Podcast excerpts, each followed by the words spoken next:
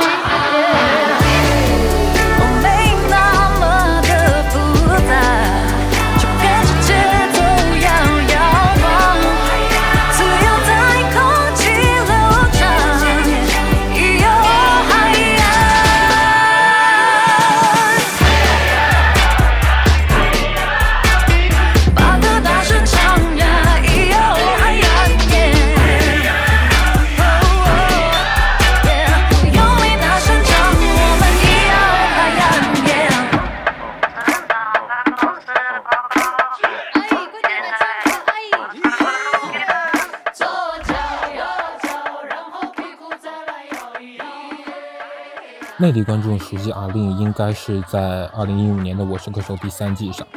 初出茅庐，第一次在这么广大的舞台登场的阿令，也是没有怯场，交出了一场又一场非常亮眼的成绩。虽然总决赛屈居一个不太好的位置，但是他的作品可以说是传唱的非常的久。天生歌姬的地位也是做得越来越稳，而随后我们能听到阿令自己又是一次又一次的交出自己非常优秀的新专辑，像是之前的《罪恶感》，还有包括像后来的即将发行的这张新专辑，虽然名字还没有定，但是我们可以知道阿令这次绝对是诚意满满。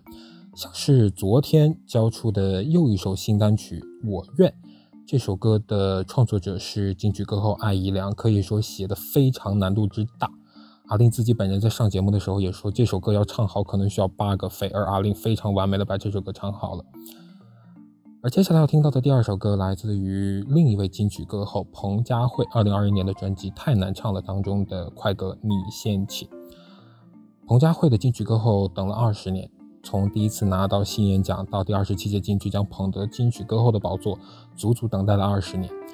而二零二一年的彭佳慧则是大刀阔斧的开始转型的路线。我们发现这一张专辑里面，她很少会出现像以前所谓的那种恨嫁歌，不管是以前的《走在红毯那一天》，还是《相见恨晚》，你都不会在这一张专辑里面有过往的聆听的痕迹。取而代之的，则是非常全新的创作理念，像是同名单曲太难唱了，交给了新锐的创作人裘德来写。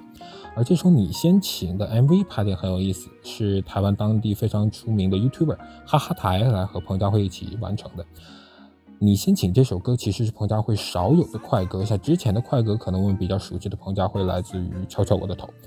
但这次的你先请相比较之前的敲敲我的头，你会觉得更加的松弛。这次的歌，确实就是这一张新专辑啊，你就会觉得彭佳慧肯定是瞄着第二座金曲奖奖杯去的。我们也希望今年的金曲奖上，彭佳慧能够有一些斩获，或者说至少不要空手而归吧，至少不要对不起彭佳慧对于这张专辑的辛苦付出。以前我们总会觉得说彭佳慧可能比较善于这个撑大，因为她这个嗓音的浑厚啊，包括一些可能因为她自己喜欢的唱法。我们总会觉得他是那种嗓音很浑厚，然后飙高音的时候，可能不像我们印象中的听感那么的舒服。但是这就是彭佳慧自己的声音，而这一次彭佳慧则把自己的声音变得更轻柔、更灵动、跳脱了。然后在这首《你先请》里面，也是交出了非常非常不错的全新的演绎。倒不如先跟着金曲歌后彭佳慧茱莉亚来听听她的这首新歌《你先请》。一场大雨就毁了容器，滴眼泪就冲淡彩虹。谁又跟谁煽起了风？谁又学谁想过了头？一个差评整天失落，几句耳语心刻出裂缝。为了这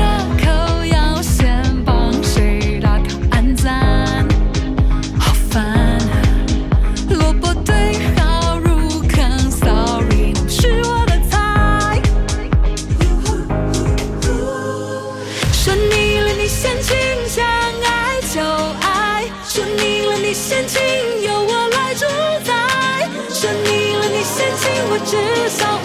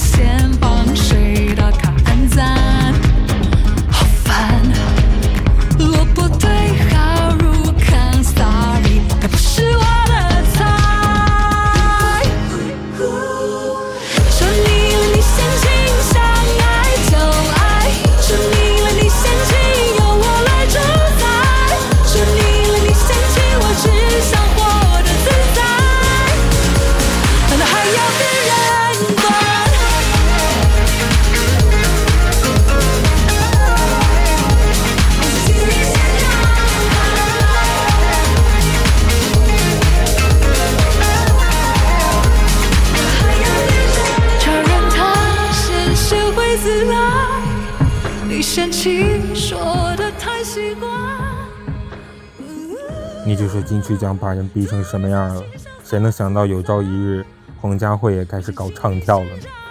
其实不只是彭佳慧，阿令也是一样。阿令其实入围金曲奖很多次了，但是一次都没有拿到。其实我觉得阿令最接近金曲奖的一次应该是第二十六届，但是第二十六届金曲奖那一年歌后的入围可以说是非常非常的残酷而又豪华的阵容，张惠妹、魏如萱、莫文蔚。徐佳莹、阿令其实都集合在这一起，然后去争夺第二十六届的金曲歌后。你说谁拿都合适，但是你说不拿吧，还有点可惜。其实还挺希望今年第三十三届金曲的阿令能够抱一座回去，也希望彭佳慧老师能够再拿第二座金曲歌后回家。这首《你先请》其实放在太难唱的这张专辑当中，其实是一个很正确的位置。开头的 intro 小熊，其实你会觉得，嗯，跟太难唱的这个。专辑的概念是不是不太符合？但如果你从头到尾的听完，你就会发现这是这张专辑最好的 intro，也是最好的注解。这首《小熊》其实是彭佳慧自己在和自己的孩子们一起唱歌，一起在玩的时候，然后唱的一首儿歌，放在专辑的开头，然后到后来的太难唱了，你先请。说实话，整张专辑可以说听下来是天衣无缝，珠联璧合。除了彭佳慧。内地的唱跳歌手，我们一定不能忘掉一个名字，那就是李宇春。李宇春从2005年的超级女声开始，一路走到现在，逐渐变化成了舞台上的舞台女王。李宇春每一年最精彩也是最令人期待的表演，应该就是跨年演唱会的压轴了。从湖南卫视到江苏卫视，每一年的跨年舞台，她都在不断的突破着自己。不管是二零一二年到二零一三年跨年上坐着一艘海盗船出场的海盗船长李宇春，还是二零一七年野蛮生长的李宇春，再包括二零二零年呼吁全世界一起 fall in love 的李宇春，还是今年这个全新的希望大家站在银河中的星星，一个大地之母的形象出现的李宇春，她的歌、她的舞台、她的人格魅力，都是组成她音乐元素的重要部分。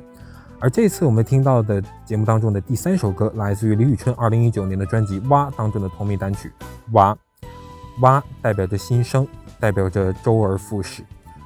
或许是婴儿时段的出题打破了科技对于人类生活的宁静。这首《哇》其实李宇春的词里面写到了非常非常多的内容，不管是两字两字的词语一个一个的排列组合，还是副歌里面写到的。我们不必陌生人赋予，其实这都是关于“蛙”这个字对于李宇春的注解。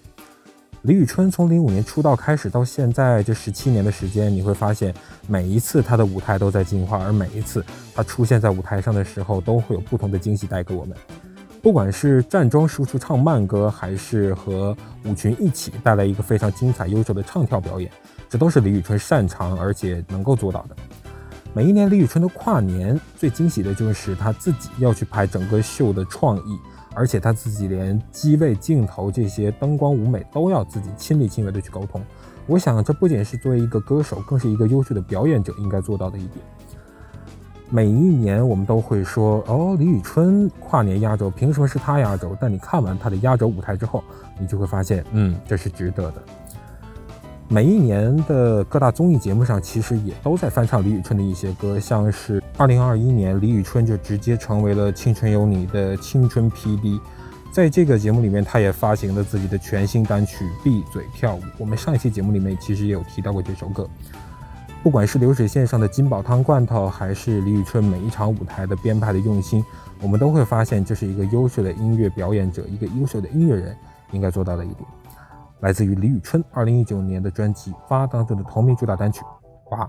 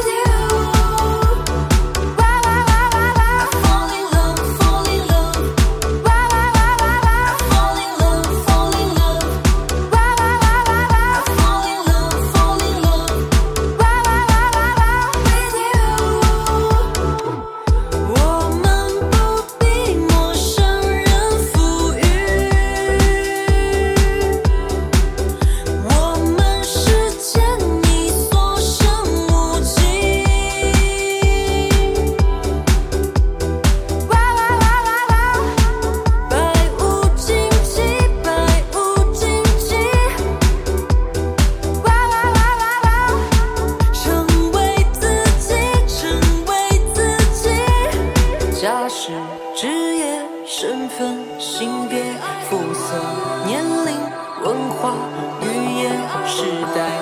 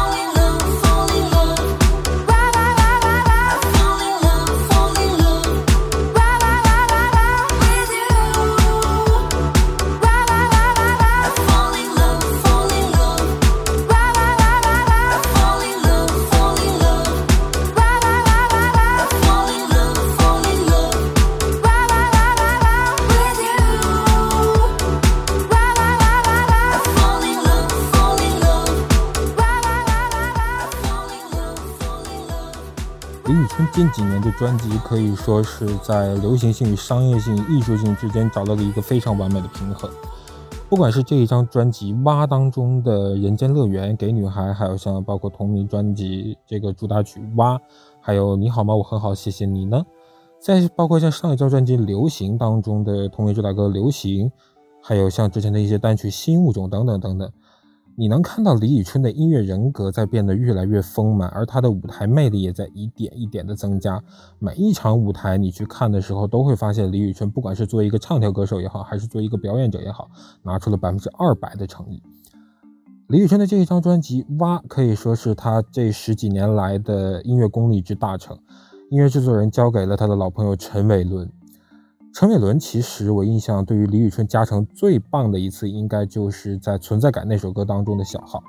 陈伟伦老师作为一个非常优秀的音乐人也好，或者说一个小号演奏者也好，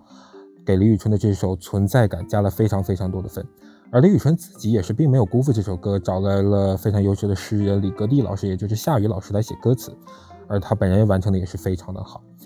如果各位有机会的话，可以去找一找李宇春这首歌的现场版本，包括加上视觉的效果，加上他自己的舞台的展示，你都会发现这首歌会有一个不一样的注解和感觉。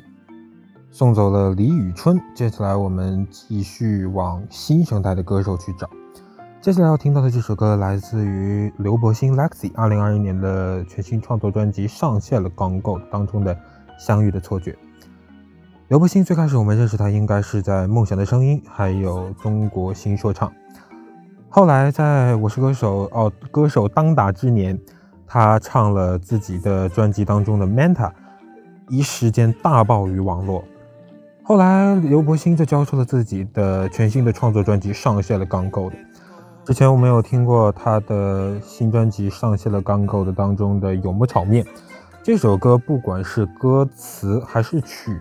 还是编曲当中的鼓点以及 MV，都非常非常好的传达了这首歌要传递的内容。而《相遇的错觉》这一首歌其实是 Lexi 一个小小的谐音梗，相遇不是我们吃的那个芋头，而是两个人在茫茫人海当中遇见的那个相遇。这张专辑里，其实 Lexi 用了很多的谐音梗，像是“猪猪锤”就是另一个谐音梗，是读音听起来很像“猪猪锤”。而这首《相遇的错觉》其实听起来非常非常的甜。呃，其实最开始听到这首歌是因为有一个节目叫《爆裂舞台》，最后的总决赛上，Lexi 就把这首《相遇的错觉》带上去了。其实，在那个现场版你听的时候，已经尽力的做到非常非常还原录音室里面要做到的一些效果，以及这个传递出来的版本，这个混音的感觉。呃，但其实我个人还是最爱他专辑里的那个混音的版本，因为那毕竟是一个这个耗时间磨出来的一个产物。专辑的制作绝对是比综艺节目的混音要用心的。那接下来我们就来听一听刘柏辛二零二一年的专辑上线了刚够的当中的《相遇的错觉》。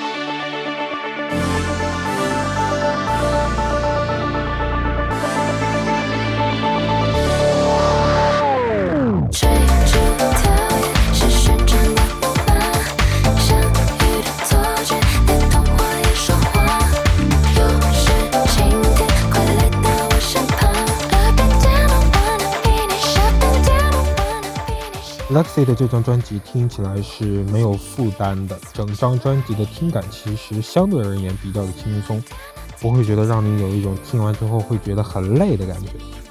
Lexi 这一张其实本质上不能说叫唱跳，但是我为什么要把 Lexi 归到唱跳这个门类里来？是因为他的舞台表演需有非常非常多的唱跳歌手的特质，而整个的舞台的魅力也可以说是在一点一点的加强。听说 Lexi 的新专辑可能在不久的将来就要和我们见面了，我们倒不如期待一下。接下来听到的这首歌是来自于亚洲天后蔡依林2019年的专辑《Ugly Beauty》当中的《你也有今天》。第二十四届金曲奖上，蔡依林凭借着《大艺术家》拿到了那一年的年度歌曲。那张专辑《Muse》或许也成为了蔡依林自我转型的开始。后来第二十六届金曲奖上，蔡依林凭借着全新专辑《呸》。也是成为了那一年的横扫，而第三十届金曲奖上，蔡依林凭借着时隔四年重新推出的专辑《Ugly Beauty》，再次惊艳了众人的眼球。不管是最先放出的主打曲《怪美的》，还是后面的第二波、第三波单曲《玫瑰少年》《脑公》，甚至是这首《你也有今天》，都给我们看到了又一个登峰造极的轴力。我们可能以为呸就是他的人生巅峰的时候，谁成想。他把自己完整的剖开，然后交出了这一张呕心沥血的《Ugly Beauty》。而你也有今天这首歌，其实不是整张专辑里面跳舞的幅度最大的一首歌，但我觉得这是整张专辑里面最值得拿来品味的一首歌。你也有今天这首歌，其实不同于他以往的那些我们非常熟悉的唱跳，这一首歌的整体的基调其实是以复仇为主线的。而在唱法上，蔡依林则是以一个四两拨千斤的方式完成了这首歌的演绎，而 MV 也是相当的精彩，三十几个肌肉猛男对抗周玲一个女生，而到最后周玲大获全胜的故事，我想应该会是越看越过瘾的吧。《Ugly Beauty》这张专辑有多好，我想不言而喻，但是，呃，有很多人其实可能还没有读懂这张专辑。不只是他把自己完整的铺开，也并不是专辑的名称《Ugly Beauty》，并不是美与丑的评判。我想更多的是在探讨人性与内心的爱恨纠葛。就像是整张专辑的曲序安排，有快歌有慢歌，而到最后收尾的是你睡醒再看。或许从恶之必要出发到你睡醒再看，这一次又一次的循环，其实就是一次又一次的轮回。蔡依林在用自己的音乐生涯塑造着一个又一个舞台上的故事，而她自己也活出了最精彩的样子。来听蔡依林二零一九年的专辑《Ugly Beauty》当中的《你也有今天》。幸福的云端被一脚踹落，享受吗？享受吗？被最贴心的拥抱把真心爆破。就痛下狠手。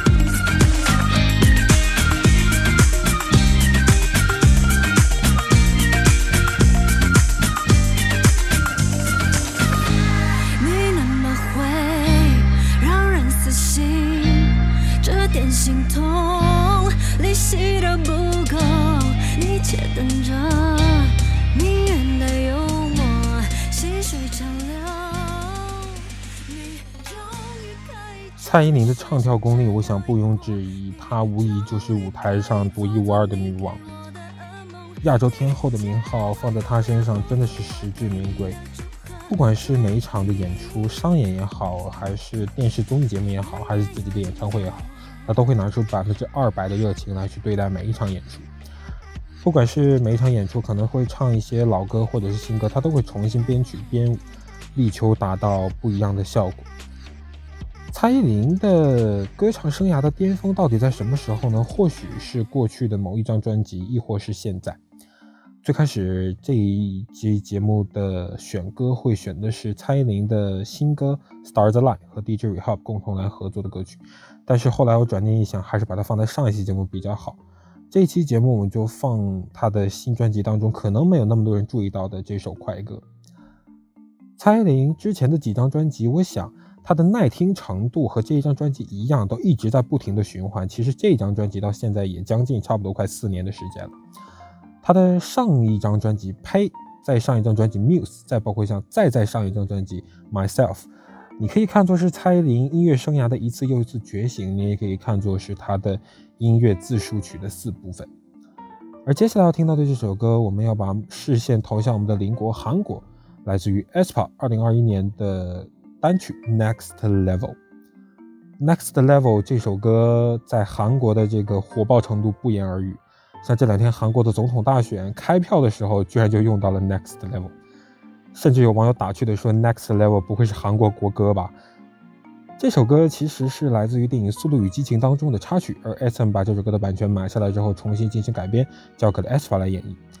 这首歌最大的听感其实就是两个字：拼贴。你会发现每一个唱段放在一起，其实都有些不搭调，但是你把它整合在一起的时候，却是专属于 aespa 的风格。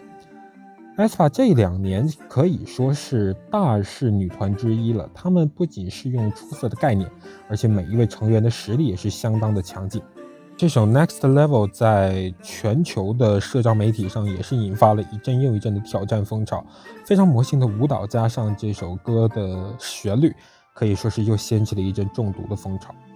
韩国的女团可以说最近这几年啊，我们能看到越来越多的概念化的女团出现了。像是我们刚刚提到的 aespa，还有之前走这个轻 crash 风格的 E.G，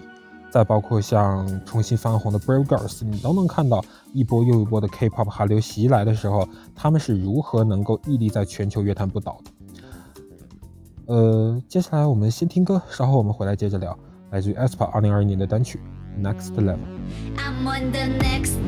level, yeah. 절대적 룰을 지켜. 내 손을 놓지 마라. 결속은 나의 무기. 광야로 걸어가. 알아 내 home ground. 위협에 맞서서 제껴라, 제껴라, 제껴라.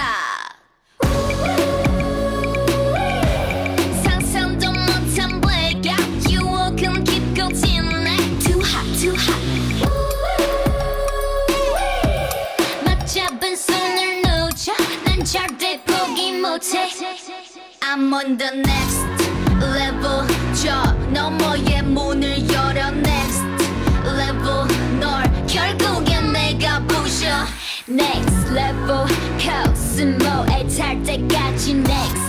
level 지켜라 지켜라 지켜라 라라라라라 라라라라라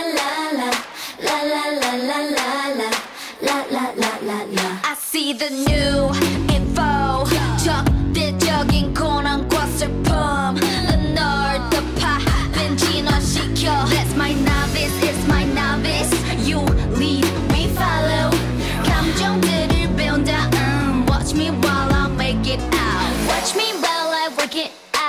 Watch me while I make it out. Watch me while I work it out. Work it, work it, work it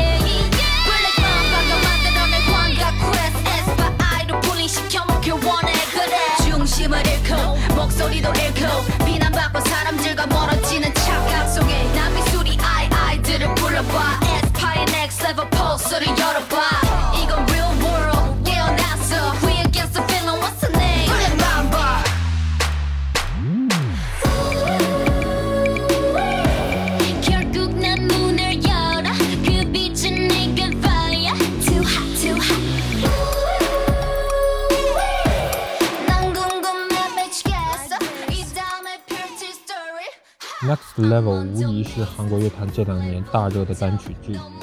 我想这首歌火爆的原因不只是因为这首歌精良的制作、魔性的舞蹈以及众多的旋律，更多的还有 aespa 这个团体给人的神秘感。aespa 是 SM 娱乐最新推出的女团，她们表面上看是四个人，其实实际上是八个人。除了四个本体的真人之外，还有四个 AI 出现，这可以看作是一直走在前列的 SM 娱乐又一次大胆的尝试。或许是因为现在的互联网时代让每个人变得都没有秘密可言，所以他们就依靠这四位成员在互联网上所有的一切踪迹，组合成了这样一个全新的数字人 I。这八个人组合在一起，才组成了现在的 aespa。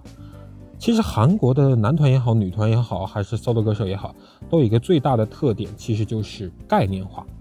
他们会把一个团体或者一位 solo 歌手一个概念的形式先行的预告，然后再通过后面的专辑单曲，慢慢慢慢的构建成整个他的属于自己的艺术人格。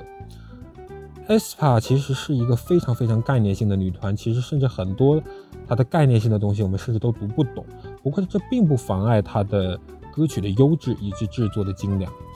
像是全新的单曲《Dreams Come True》，其实就是 SM 娱乐的老前辈 S.E.S 在九零年代推出的单曲，而经过这二十几年的沉淀，到了 aespa 手上又交出了全新的不一样的答卷。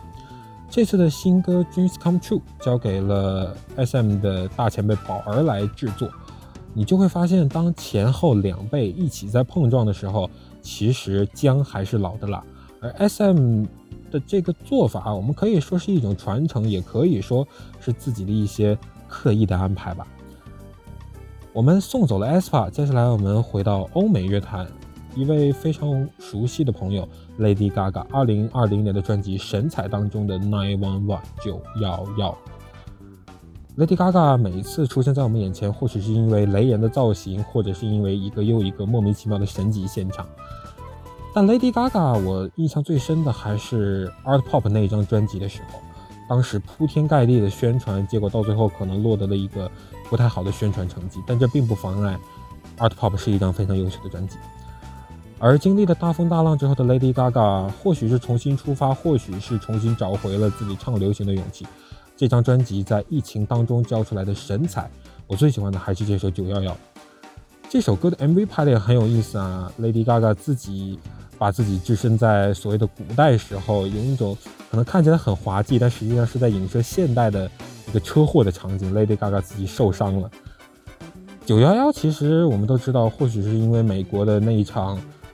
惊天动地的大事件，亦或者九幺幺是韩国的这个报警电话。Lady Gaga 自己把这首歌写进去，我想也是有她自己的考量。她的创作理念我们虽然不知道是什么，但是你会发现 Lady Gaga 每一次交出自己的专辑，可以说都是掏心掏肺的进行演绎。不管是之前的 Million Reasons，还是之前大爆全球的 Poker Face。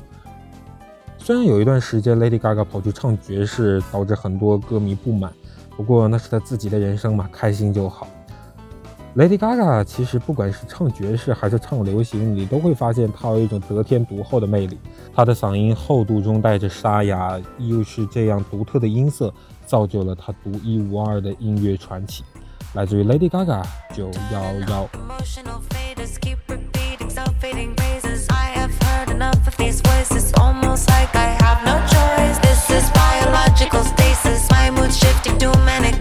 Wish. I the good friendships, watch life feel like gold.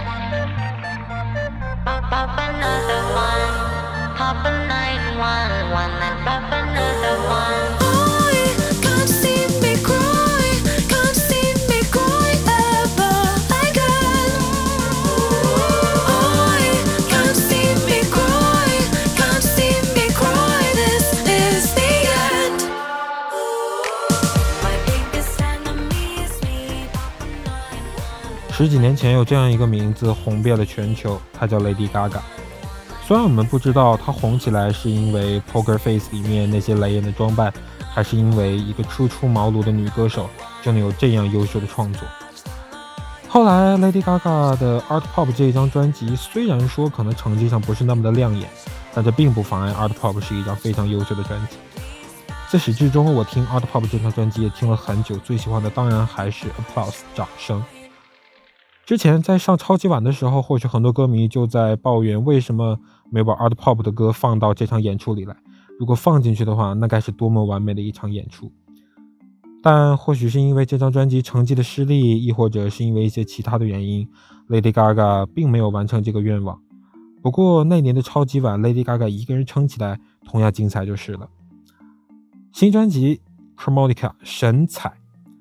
在各个颁奖典礼的舞台上，Lady Gaga 仍然是带着稳定度超高的舞台，贡献出了一个又一个精彩绝伦的现场。不管是和好姐妹 Ariana Grande 一起来合作《Ring on Me》，还是自己一个人的 solo，都大放异彩。就像这张专辑的名字一样，希望 Lady Gaga 继续大放神采。接下来，我们把视线再度转回到亚洲。回到我们的另一个邻国日本，日本的偶像团体虽然也是以唱跳为主，不过跟韩国的偶像团体来说是有着非常本质化的不同的。韩国的各个团体可能是在讲究概念，讲究舞蹈的整齐度，讲究歌曲的概念也好，朗朗上口的程度也好，中毒性的旋律也好，而日本的偶像团体更多的则是讲究一种陪伴感。你会发现他们在一起演出的时候，更多的是会把一种元气、活力和快乐展现给来看演出的观众。而这次我们要听到的这首歌，来自于日本的当家女团 AKB48 2018年的歌曲《No Way Man》。《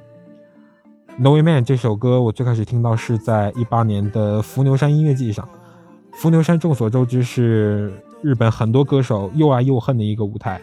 爱的是那是一个收视率非常高的音乐季舞台。恨的是伏牛山的这个音响效果实在是太差，很多歌手在这儿贡献了一生都很难遇到的车祸现场。但这一场舞台上，因为当时他们去参加 Produce Forty Eight，然后组成了 IZ*ONE 这个日韩团体，刚出道的他们就去上了 FNS 歌谣季，而作为原声成员的三位 IZ*ONE 日本成员，也是回到了自己本来的团体，一起共同完成了这首新歌的首秀《No Way Man》。《No Way Man》这首歌，你会发现他们的演出舞蹈可能不仅是中毒，更多的是力道。你会发现他们有非常非常多大量的肢体动作，你会看起来就非常的累，何况还要再加上唱。这首歌是一贯的邱元康的风格，但是更硬气了一点。你会发现有女孩的钢铁的意志。这首歌交给 AKB48 来演绎，我想会是他们一次全新的改变。AKB48 正是因为去了 Produce Forty Eight 之后，一部分成员见识到了韩国的这个全新的偶像训练体系之后，也会给日本的偶像产业带来一股全新的风潮吧。接下来来听歌，来自于 AKB48 No Way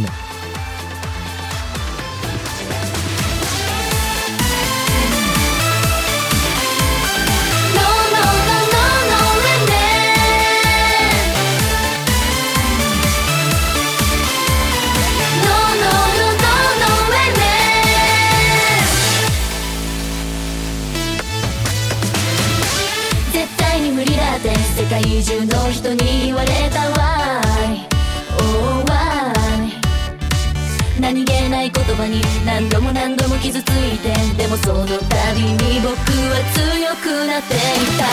一言だから簡単に決めつけるわい。Oh why? 届かないくらいにそんなに高い場所なのか。誰もが諦め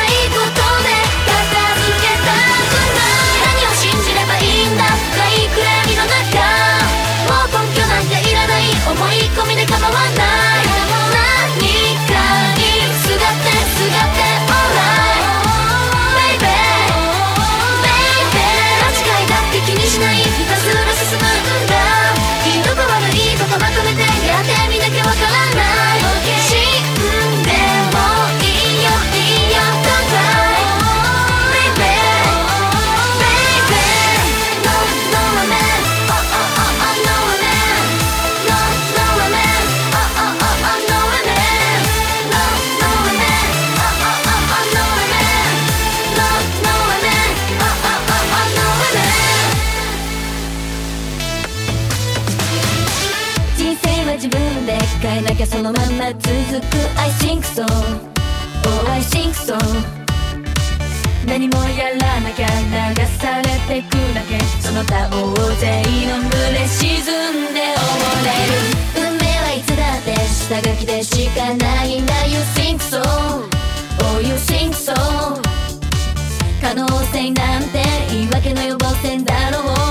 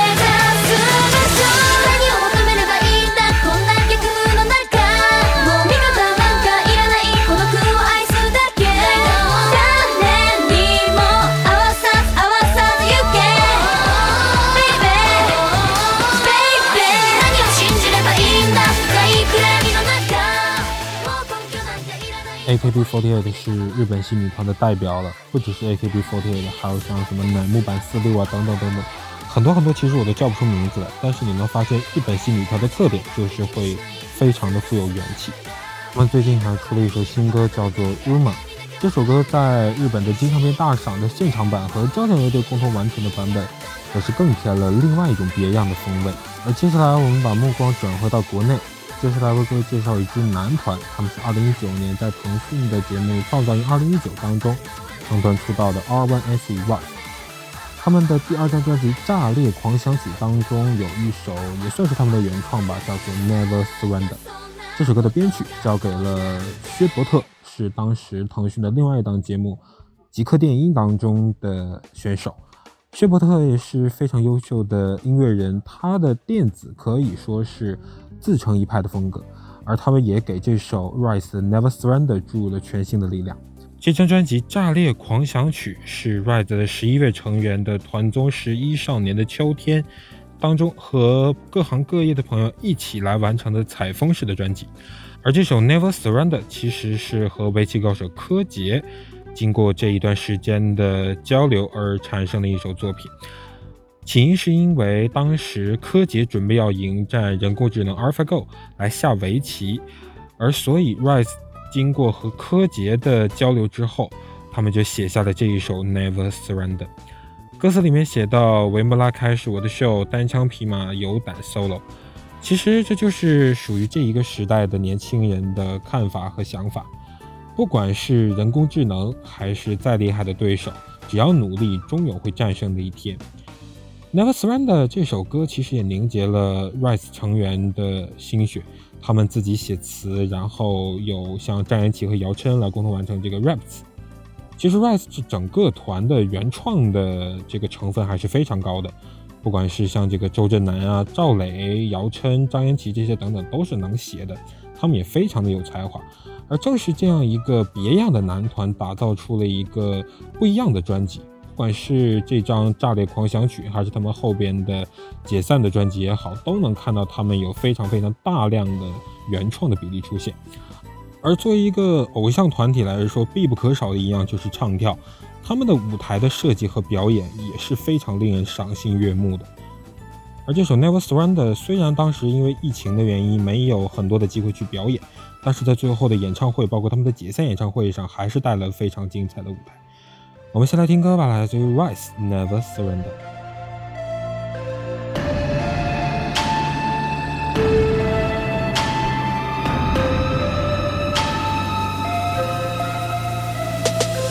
时代在疯狂失速，逐渐渐染变囚徒，可记得心声造物都走出一幕，长大天赋的祝福，此刻能敢于臣服。这世界越拥堵，越反复，人越成地步。是一个归宿，于是一奔跑中的幸福，像记忆存储混成拥抱的温度。可命运打的我的名字由我来守护，从来不屈服，就算最后会输。我走的极速无畏这条路的孤独，你像我，只不像五百年前的哥伦布。小小的懦夫不要跟我混脸熟，抱歉，我们从不顺路。They might all be gone, I still carry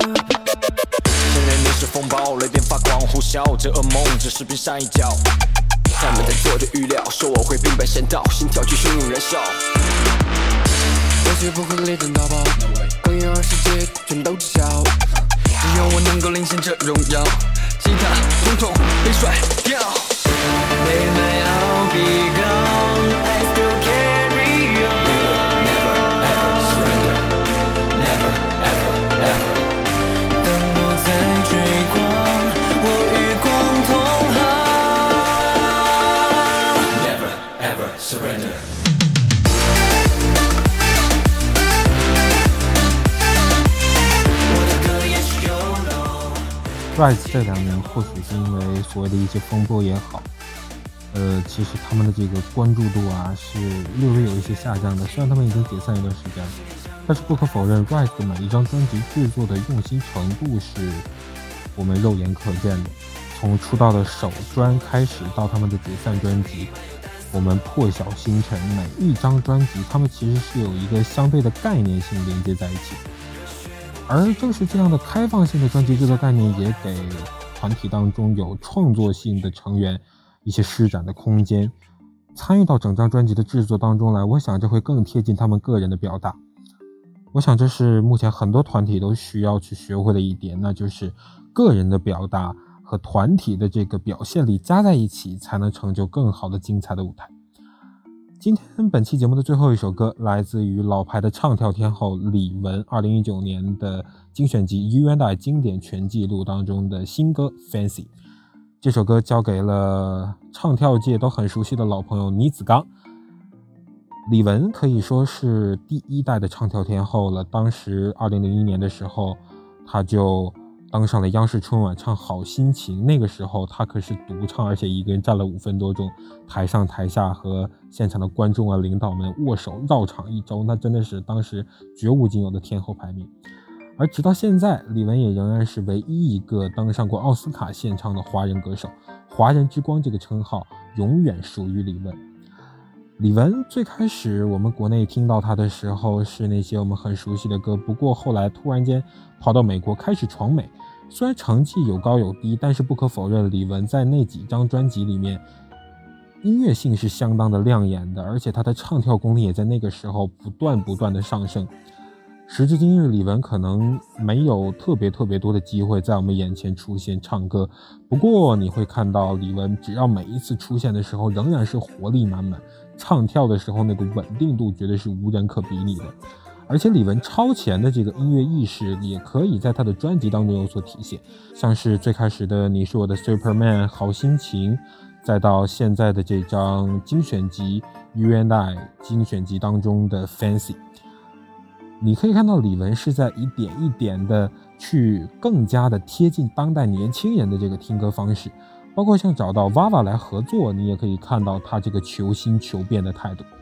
这次女子刚也是没有令人失望，交出了一首非常优秀的作品。这首歌的调定的非常之高，但是交给李玟来演绎可以说是轻轻松松。这首歌作为他的出道纪念演唱会当中的歌来演唱，我觉得是再合适不过了。李玟时至今日出道二十几年，仍然能够在舞台上闪闪发亮，我想这不仅需要日复一日的努力和修炼，更是天赋的完美体现。下来听歌，来自于李玟《Fancy》。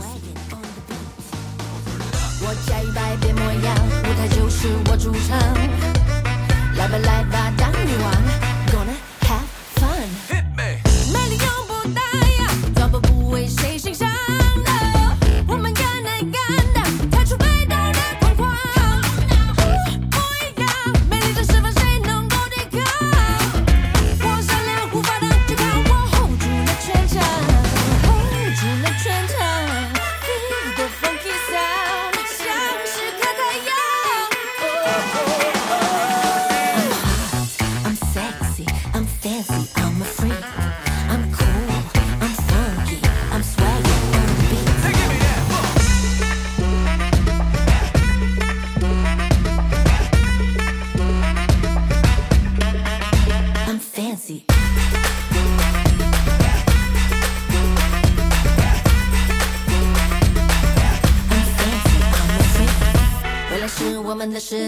是最好的姿态。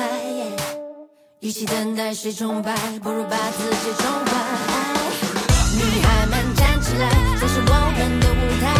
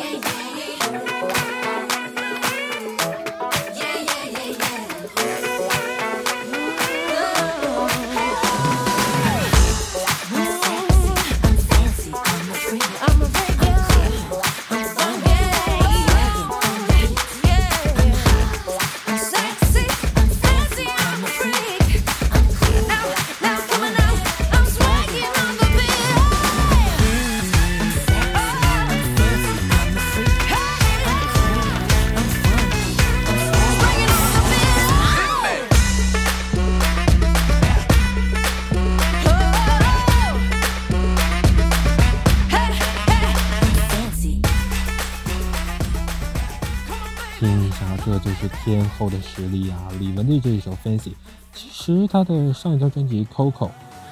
也可以看到李玟的这个经典的唱跳的模式。